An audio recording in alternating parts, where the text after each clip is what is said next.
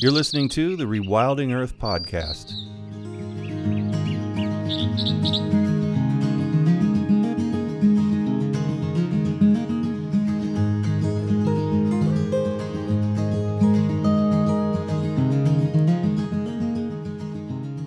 The Rewilding Earth podcast is supported by businesses such as Patagonia, Kahtoola, and Biohabitats, as well as the Weeden Foundation and listeners like you. If you love the work that the Rewilding Institute is doing, please consider donating at rewilding.org. And be sure to sign up for our weekly newsletter while you're there.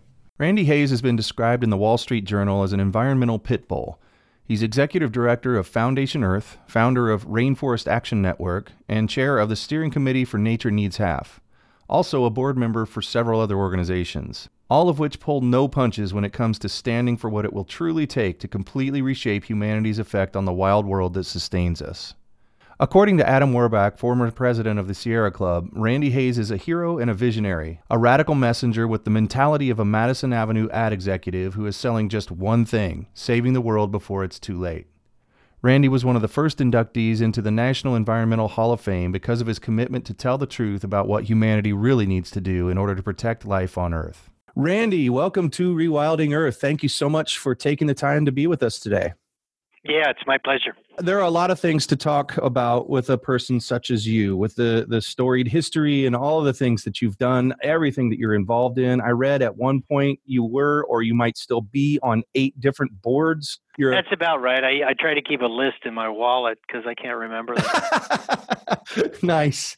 I think I would have to if I was on three boards to do that. But um, yeah, there's something pathological about that. But c'est la vie. Uh, so tell us a bit about the early years, uh, where you got your start and uh, where your conservation ethic began to form. Uh, I lived off and on with the Hopi Indians, where I was secretary and chauffeur to the Hopi elders. Uh, this was right on the heels of graduating from college at Bowling Green State University in Ohio, right? And circumstantially, when I moved west, after graduating, I met with the, the Hopi elders and informally became their secretary and chauffeur for a number of years.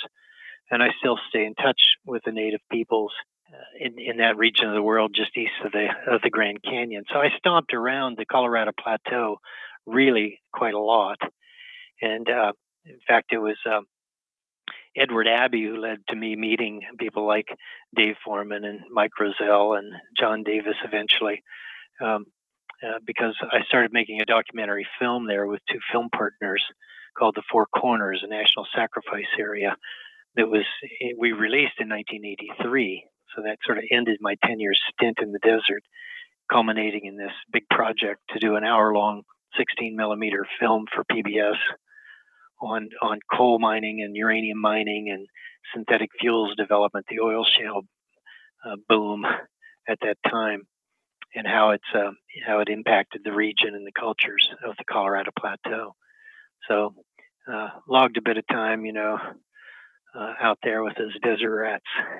Well, it, it, depending on who you are, you either uh, ran into good company, or um, that is where you were corrupted even further. well, I think it was. I think it was a little bit hard on my on my liver because I ran into the Earth First, the early days of the Earth First crew, in fact, Edward Abbey uh, asked our film crew to come to, to a campsite called Lone Rock next to the Glen Canyon Dam and plan to spend for a few days because something is going to happen. And that something was the uh, sort of the unfolding of the crack on Glen Canyon Dam that launched Earth first. And, and we made we shot because we were a film crew. We we shot that whole event and we shot Edward Abbey's uh, speech. He's standing in the back of this beat up old pickup truck up in the visitors' parking lot uh, at the dam site and delivered this sort of Gettysburg address for nature. And then, uh, you know, Foreman and others jumped the barbed wire fence and ran out onto the middle of the dam and tied off, you know, two ends of the top of the crack and unfurled this 200 foot long crack down the 400 foot side of, of the Glen Canyon Dam to symbolize freeing the river. So uh, that led me. That was you deeper into these wilderness circles. Yeah, yeah. You were behind the lens. I've watched that video. I don't know how many times. Uh, it's a good one. Yes, I mean, I sometimes just do it for therapy. To watch a crack form on a dam is something I need therapeutically uh, just to get through days sometimes. That's really yeah. great. I did not know that. I didn't know that. Uh, wow, this is really cool. Yeah, Toby McLeod, uh, Glenn Switkes, and myself were the three producers on that that uh, little cult film.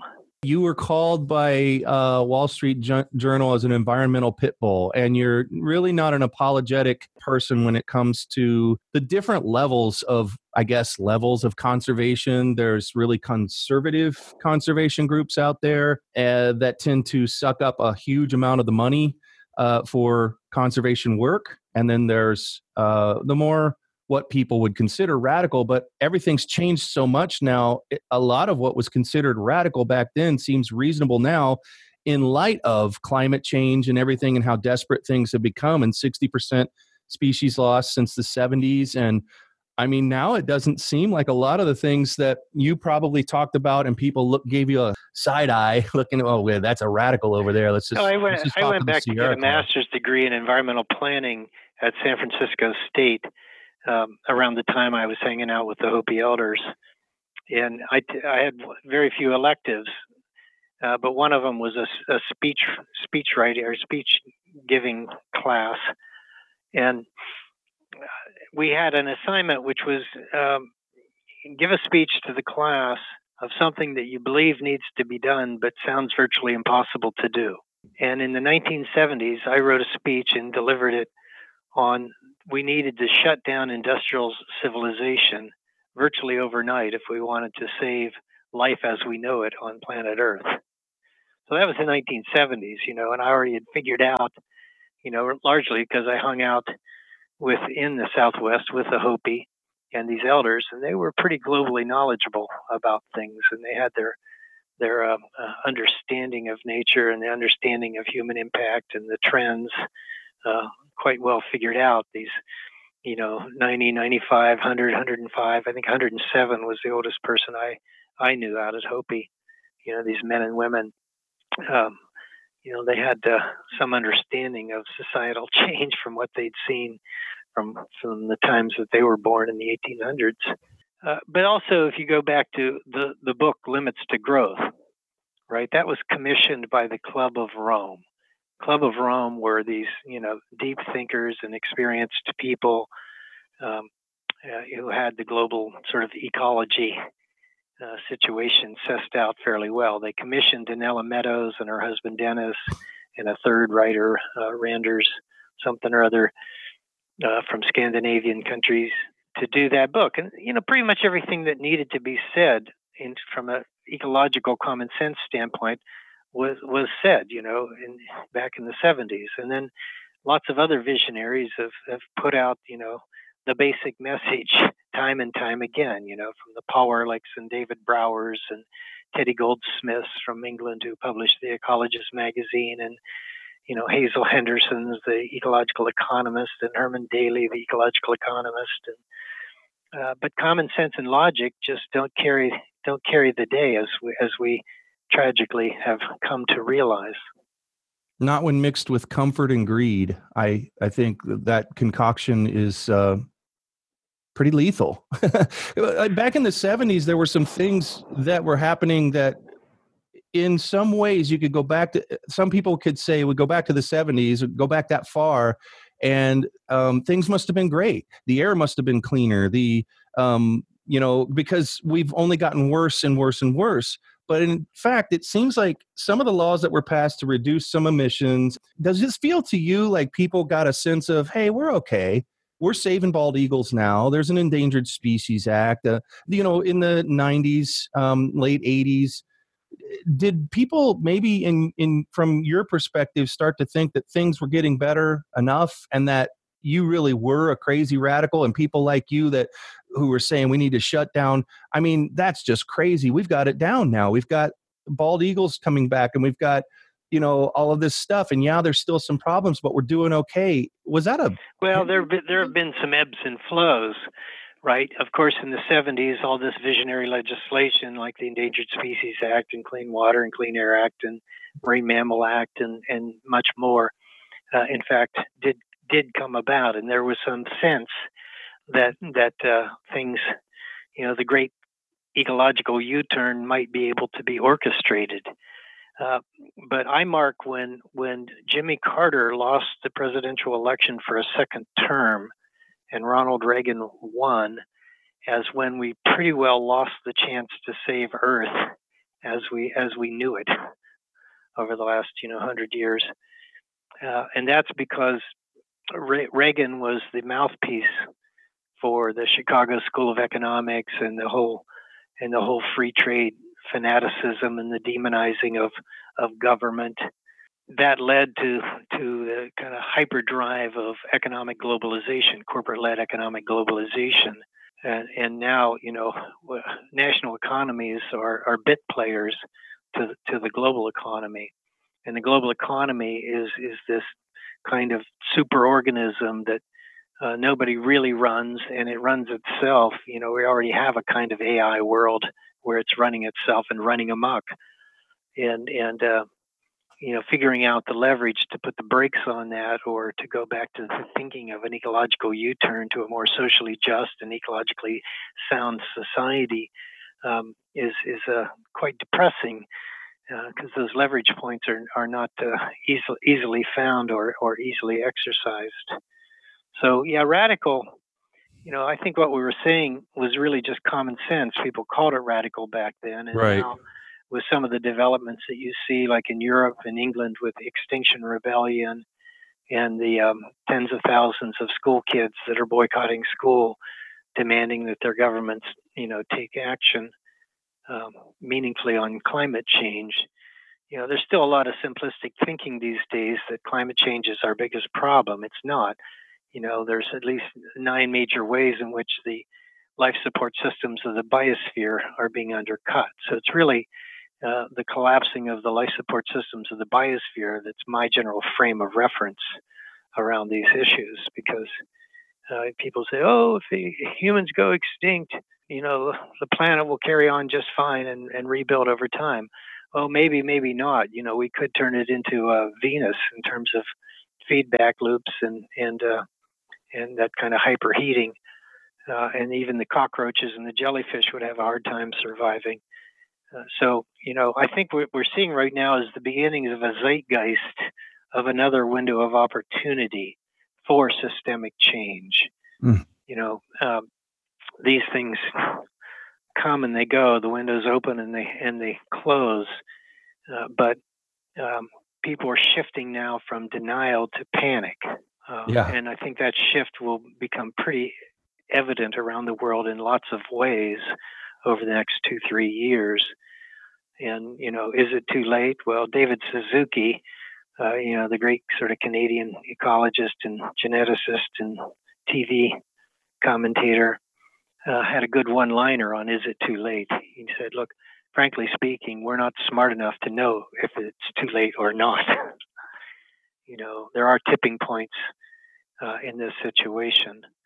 Uh, you know, if we lose a certain amount of the Amazon, it's going to shift the global weather patterns in such dramatic ways. Get ready for the cataclysm of the future. Uh, so yeah. we, at the very least, want to go down swinging. But I've been working on a seven-point plan that's just my synthesis of all the smart and wonderful people that I've met over the last several decades at the top of the seven point plan is is a dramatic shift in the economic model, the rules of the economic model, to what uh, we call here at Foundation Earth, we call it a true cost economy. And cost is not just a financial term. You know, if something costs you your life, it's not a financial issue. yeah, it's a cost, right? And true. The best label that I have for the current economy is cheater economics. The, the more you cheat the earth in the future, uh, the more profitable you are in the short term, right? Towards that sort of comfort and greed that you mentioned earlier. And so, a cheater economics is is the economic model of planet Earth right now, and we need a true cost economy. Uh, we did a lot of thinking on that, and and how to how to how to even campaign on, on that. Uh, but it would require, you know, me convincing some billionaire to write a half a billion dollar check or something, or at least start off with a hundred million dollar check. And I haven't been, I haven't been uh, uh, sufficiently charming to get those kind of checks yet. and even that, I think, uh, you know, may not be able to sort of sway the nightmare we're all living through. I think the reason that people are talking so much about climate change now is it's just exciting for conservationists, maybe that there's this level of discussion of any kind about things. It's sad then that it's taken this panic state that you describe to make that so.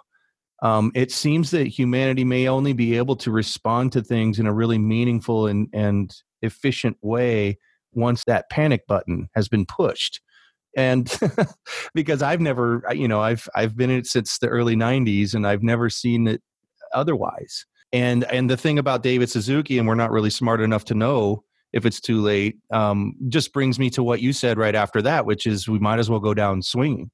And i think that's what a lot of people that i've been talking to including foreman and and and uh, and many others are are uh, that's kind of the mindset now. There there seems to be some part of our human population that's beginning to bargain with the news, with everything that's going on, the extinction event that's just been happening for this whole time. I don't know why everybody's all of a sudden worked up about it. I wish they would have gotten worked up a long time ago. I'm sure, sure you do too. It is very strange uh, that some groups don't want to talk about anything like you know population is a real hot button issue because you have to talk of then some at some point during that conversation immigration is going to come up and you're just not allowed to talk about that right now. In in any there's a lot of self censorship and it's it's sad. Uh, but where I think the mainstream environmental movement and some of the the bingos the big NGOs um, have misled people is they they thought they could sort of cut deals. Uh, around these issues instead of just speaking the ecological truth as best we can about what nature needs. Uh, you know, there was a lot of attempted deal cutting in Washington, D.C., where I'm sitting this very day. I refused to, to locate Rainforest Action Network in D.C. back in 1985 because I didn't want to get, uh, you know, sort of co opted by the desire to maintain your access to have lunch and, and be invited to the meetings with the, the power brokers of, of the federal government at the time. So at any rate, the mainstream groups, I thought, you know, really, they didn't have financial power. They didn't really have political power, and they weren't even. Most of them were not even good at organizing people power. So when they sat down at the bargaining table, they were sitting down from a very weak position it would have been better for them to really be the ecological truth tellers and just continue to hammer year after year, decade after decade about the big ticket scale of changes that we knew we needed, you know, back in the 1970s when I was calling for the shutting down of industrial civilization. Uh, and so um, that's just the sad state of things. And I think, you know, the David Browers of of you know fame in the 60s and early 70s. Uh, that's back when the environmental movement was was impassioned individuals instead of instead of kind of professional environmental bureaucrats. And mm. as, the, as the movement professionalized and, and people started getting jobs and salaries, then that sort of bureaucratization that wants to uh, kind of you know protect your ability to climb up the ladder and and seek comfort and and better wages and conditions, you know, uh, moved moved into play. And things um, started to know. slow down. And we, we just were on a, um, I think it was the last podcast with Ed Friedman, who was talking about uh, Merry Meeting Bay and uh, their organization, Friends of Merry Meeting Bay, having to be the brakes um, or the check and balance of other groups that are exactly what you just described um, they were making deals and they were making deals on uh, a series of three dams and the deal that they tried to make and i think merry meeting got in between this before it was a,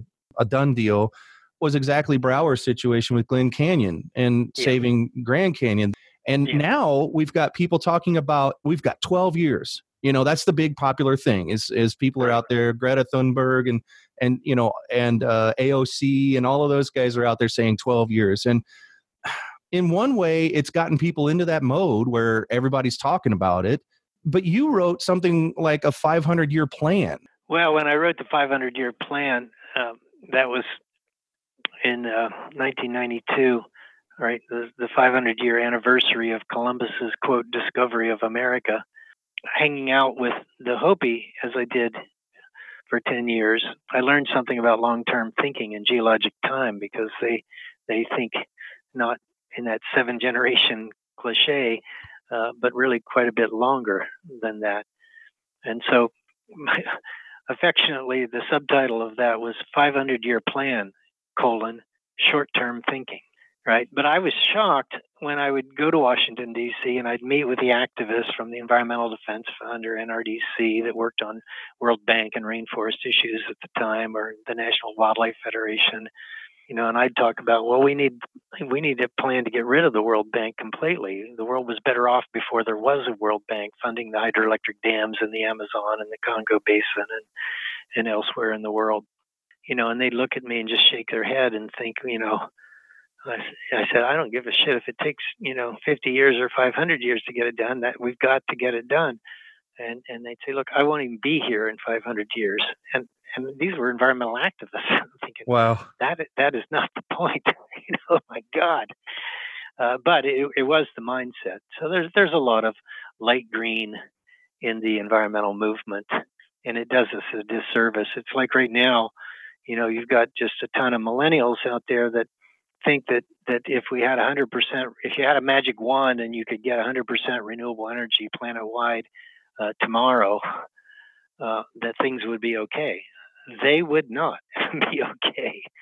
You know, completely pollution free energy and financially free energy, even that fantasy, if we had it, my God, think of what the mining companies would do if they had no energy cost they'd be mining the bottoms of the ocean for manganese nodules. That's not holistic thinking. That's not general systems theory. That's not ecological mindset. You know, you've got to look at the interaction of the major sets of factors and do the best you can uh, to solve for pattern all at once. And hence, our seven-point plan is is that point number one is a true cost economy, where uh, you cannot externalize your pollution costs. Uh, point number two is, in fact, 100% renewable energy. Duh, of course we need that. Point number three is probably even more important, though. We need to shift industrial agriculture globally to ecological farming. If we don't do that, then we're screwed. You know, the heavy duty pesticides and fertilizers and the runoff has created 400 dead zones in the ocean, right, uh, from the um, agricultural runoff from industrial agriculture. Uh, you know, you can muck with the top of the food chain, but you don't want to muck with the bottom of the food chain and the phytoplankton in the oceans and such, uh, because that will really alter the entirety of the whole process. So uh, we still need uh, the deep ecologist mindset to infiltrate the environmental movement and society at large. And yes, the hour is late, uh, but you know, as you mentioned, we've got to at the very least go down swinging, but we've got to go down swinging with the right message. And that is radical planning and radical thinking. But remember what Webster's dictionary says is the actual definition uh, and roots of the word radical. Uh, radix, uh, the roots of the word radical, literally means roots, the root's ability to hold on to the earth. So the meaning of radical is getting to the root of the problem. And so I'm happy to be called a radical I used to do a lot of talks to bankers, you know, world bankers and other bankers. I'd, um, I'd start off asking them if they thought they, that we needed to get to the root of problems if we're trying to solve problems. Of course, they gratuitously wave their hand and say, "Yeah, we think that." You know, make your point. And I'd say, and then I'd pull out Webster's dictionary and I'd read the definition of radical. and said, well, then all of you bankers must be radicals because you want to get to the root of the problem. And then I give them the rendition on what what uh, you know we from a deeper ecological perspective thought the root of the problem was you know and it's corporate-led economic globalization in large part right? But it's the lack of an earth-centric or biocentric you know worldview uh, and all all of the above. But that didn't sway the day either. So uh, you know if this zeitgeist of shifting from from uh, denial to panic is in fact happening uh, maybe we've got one more uh, swing at the ecological truth of things that we can take.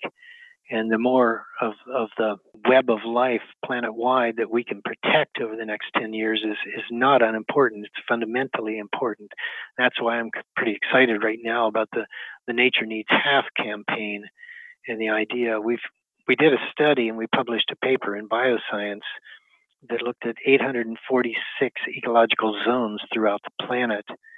And, and if you can save half of the flora and fauna of each of those 846 zones, you could probably save 90% of the species left, you know, on Earth. Well, that's better than losing 90% of what's here right now, saving 90%. And so we've done that study. We've got another paper coming out uh, called the, the global the global deal for nature, and and that would be a companion piece to the Paris Climate Accord. Uh, but it would make force governments to make commitments to protect half of half of their nation states and half of the oceans. Does it feel like a snowball's chance in hell? Of course it does.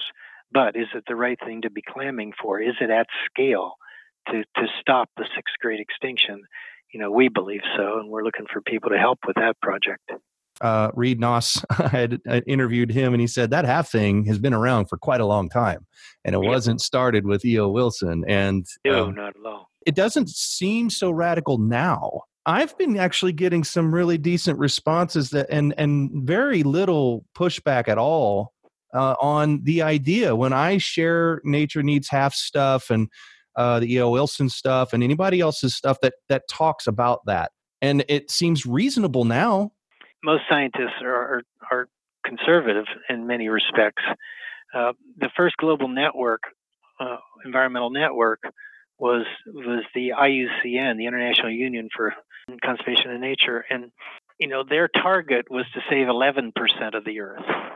And now the committees, you know, Nature Needs Half, and they're inspired conservation biologists and people like Vance Martin from Wild Foundation and and Harvey Locke up in Canada and Eric Dinerstein and other wonderful people are are uh, lobbying them, and they're finding less pushback in those circles than they expected. So it could be that the goal of protecting 30% by 2030 mm-hmm. and then having these other kind of ecosystem service conservation zones, another 20%.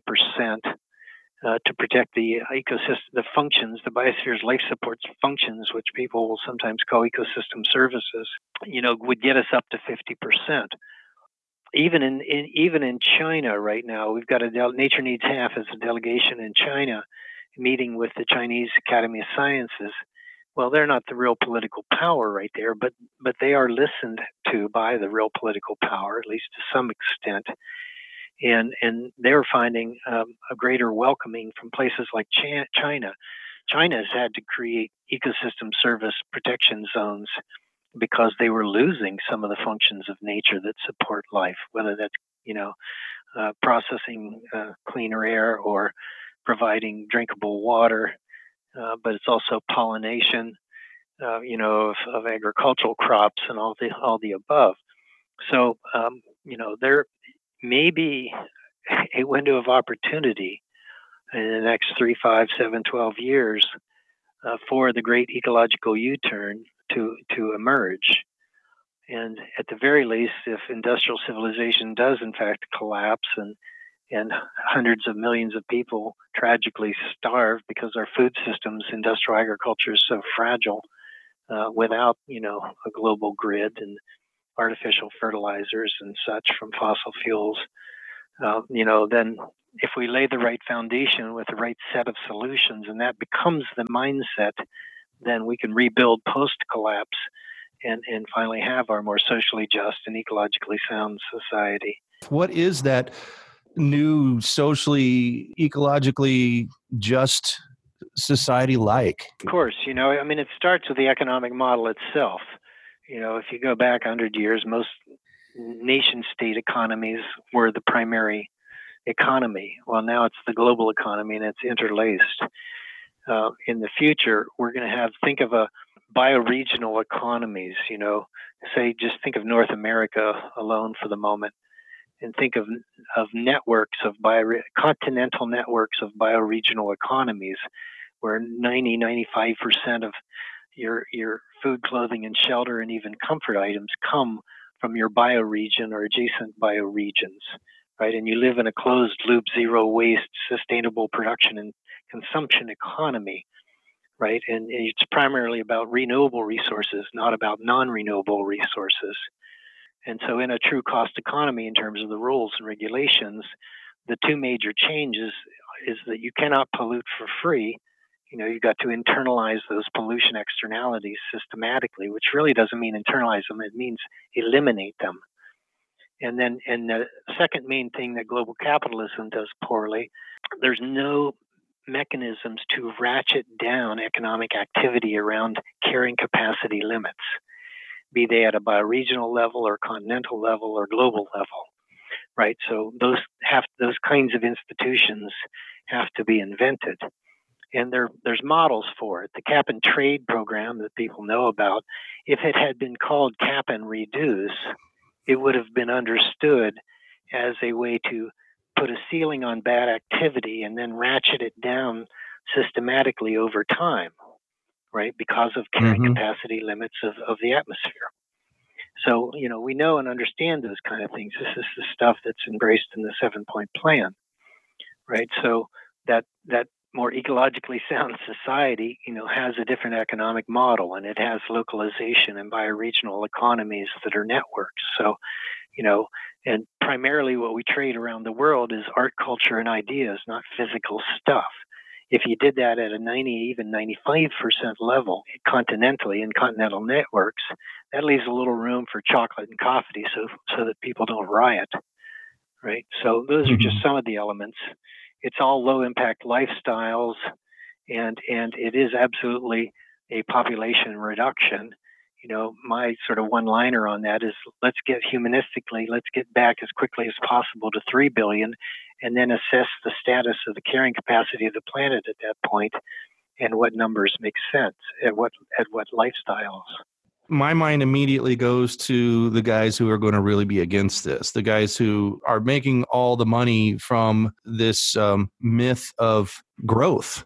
And and their whole model is based on we have to have more babies we have to have more people in the system in the banking system and or their model completely breaks down. There's no point at which it can stop and everybody continue to in their words flourish for good yeah they're already starting to see the writing on the wall and they're panicked about it it's a, it's a different kind of panic than than the than the social activists and the millennials um, and the students like greta and her thousands uh, their panic is around, you know, trying to find solutions to ecological problems. Wall Street's panic right now is that global growth, you know, if they got, you know, excited during dot com bubbles at, you know, 10, 15, and 18 percent growth, now they're seeing global growth, you know, with more like, you know, well, three if we're lucky, probably more like two and so it's it's radically decreasing the the rate of growth, but it is still a growth economy and driven by growth. And there's a panic of the OECD countries, the big, uh, the wealthier countries, the G20, for instance.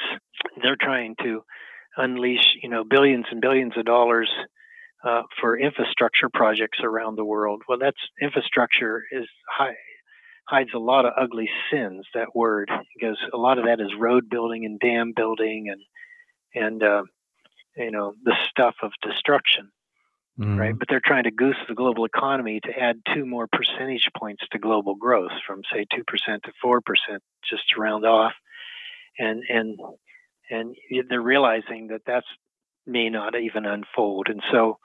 Uh, we're getting what we want in terms of the ethic of growth being diminished in, in terms of its clout, uh, but it's still being pushed, you know, full-heartedly by the, you know, competitive enterprise institutes of the world and the heritage foundations and and all of those those maniacs. So you've got these two things, these two different worlds. The one you described previous to this, where the bioregional uh, trading with our neighbors. Um, 95% of all of our goods and services and everything come from our bioregion or neighbors, uh, completely dependent on renewables. A lot of this is sounding like total death to Wall Street types and global bankers. Um, yes, and, and, and, and it pretty much is and should be. What are some of the inc- what are some of the easy soundbitey type things I can talk to someone about when they're like, okay, but I mean, that's going to throw everything into turmoil. According to these guys, who are always going to scream the loudest, they're going to say the world is going to end. So there's going to be that on the, and, and you're saying that it's already started. That there's always already that on the other side. Then there's probably no elegant way. maybe there is. You can tell me, but there's probably no elegant way for us to slip from one thing to another it's going to be a bumpy ride to say the least. If people would listen to, Donella Meadows and the limits to growth eh, back in the 70s, we, we could have had an elegant transition to a, a deeply sustainable society. Uh, they didn't. if people would have listened in the 80s and even early 90s uh, to that level of common sense, we could have maybe had a semi elegant. I don't even believe we can have a semi elegant transition right now. I'm not, and I'm not convinced that we can have any kind of of a transition other than to rebuild from the remnants of, of a post collapse kind of situation. Uh, but even that won't happen if we don't lay the foundation of systemic change right now.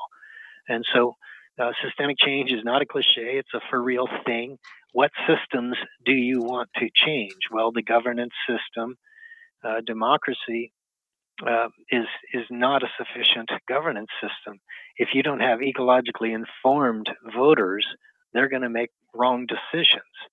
So you've got to have ecological literacy and biospheric literacy. That's one of the points in the seven point plan, um, so that people understand how the world works ecologically, and all of that has got to be fostered.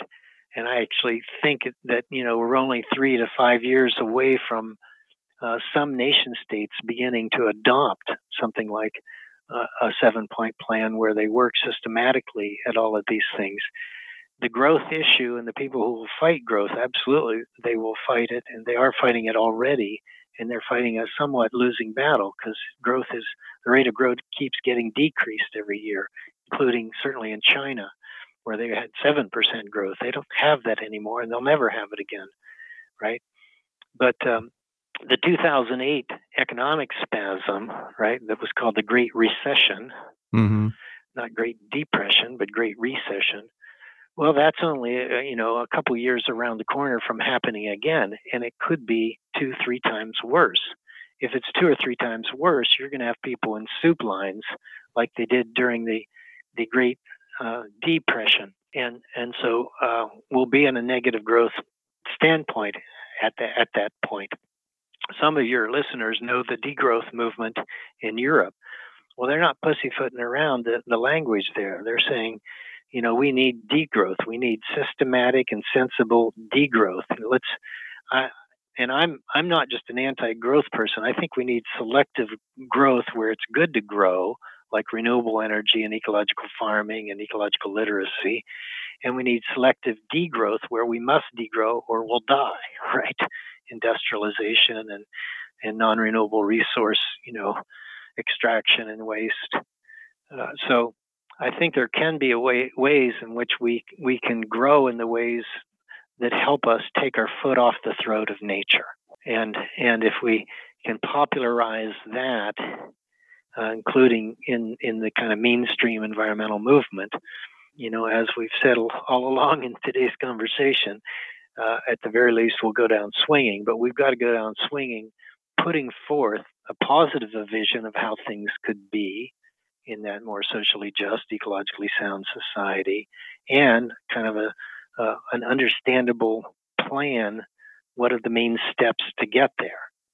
When you talked about the scientists who are typically very, very conservative that just wanted to save 11%, who are now starting to consider and get on board with the uh, 30% by 2030 and, and 50% uh, soon after it may be a combination of the of that and just organizations like nature needs half coming and balancing out and making things that people thought were too radical to discuss too hot button issues um, that those conservative groups start to become a little less conservative I think that some of them don't want to be conservative. Some of them feel like they have to be in order to keep the money coming in and all of those what they would consider necessary evils. They have to talk right. a certain way about population, which is typically not at all. If and I saw, a, I only I only saw in the last uh, month an, an article in a kind of religious philosophy ecology magazine. I can't remember the name of it, but Herman Daly sent it to me, the great ecological economist.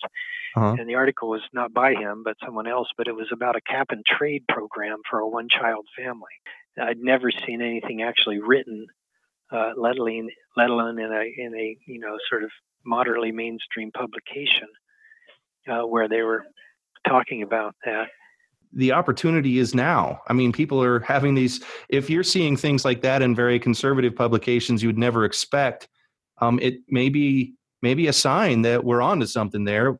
This is the time to be talking about well, everything. I mean, yeah, that's why I say that I think there's a zeitgeist brewing uh, from denial to panic, and and um, seeing things like that. And also, a major study just came out called the Lancet or Eat Lancet report. uh, I think it's a British outfit called Lancet, but this report essentially showed how you could feed 10 billion people on reduced agricultural lands with ecological farming uh, better than we can with industrial agriculture, right? And so those kind of technical reports. I went to the United Nations, the debut of that report, you know, about three weeks ago, we're beginning to understand how, you know, a, a fairly detailed plan to shift to ecological farming that would better feed the world. And uh, if we, Lester Brown used to say we needed to do everything possible to level off at eight eight billion and decrease over time. Well, it's too late for that. Eight five eight point five billion, nine billion. I mean, this report shows how we could feed ten. I don't think we'll ever get over over uh, nine and a half or ten before the ecological kind of collapse of agricultural systems uh, reduces things in a in a quite tragic way. Um, but we at least know on paper how to make these changes, and um, global growth is slowing down. So the people forcing business as usual are still well funded and powerful and deeply problematic. We got 846 systems, and the science says that if you can save half of the flora and fauna in each of those unique systems, you can save 90% of the species. In our paper, we, we've determined that over 100 of those already have half of it saved in, in protection. And some of that may be paper parks that needs to be fortified. Uh, but there's another, you know, 150 or 200 that have at least half of the flora and fauna of that original system, but it's not protected. But conceptually, it could be.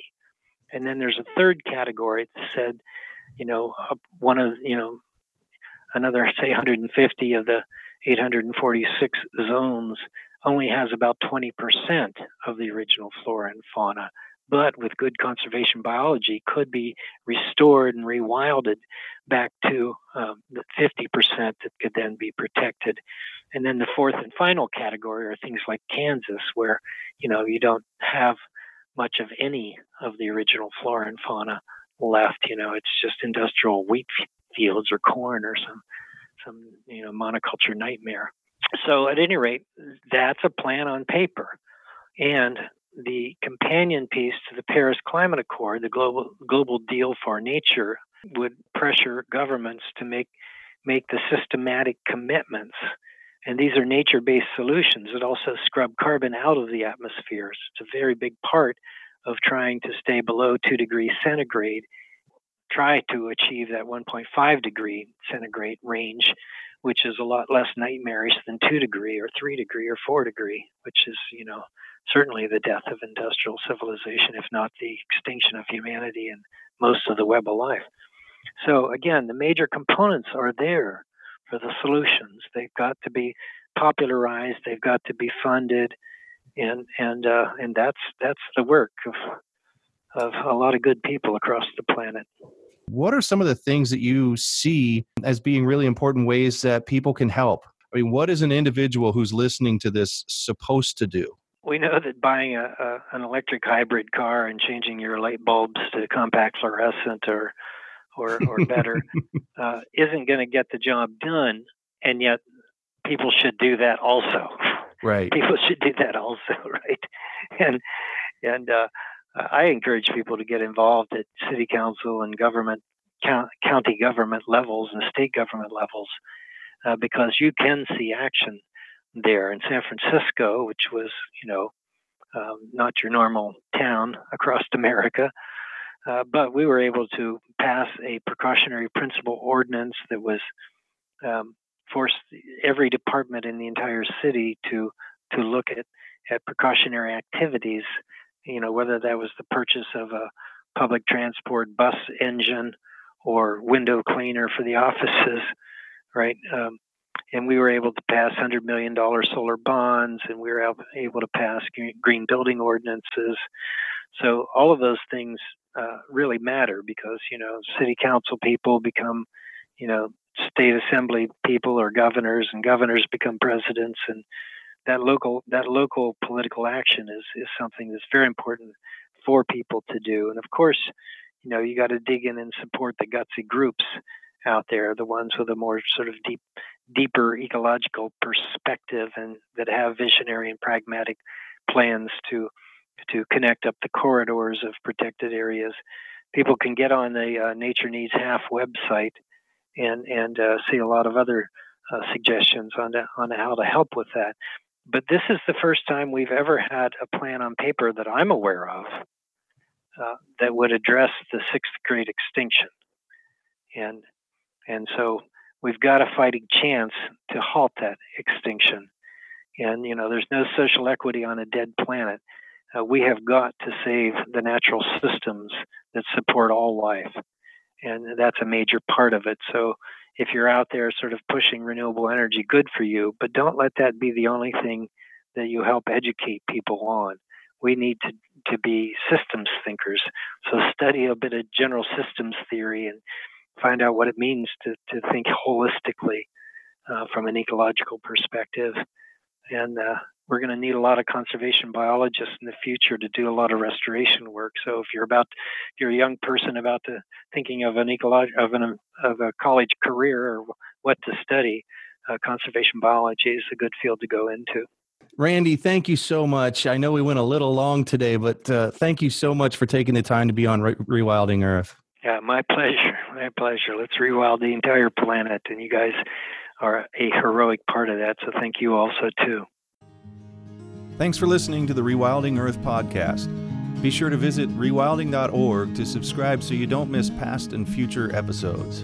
And while you're there, please consider supporting Rewilding by making a donation or subscribing to the Rewilding Earth newsletter.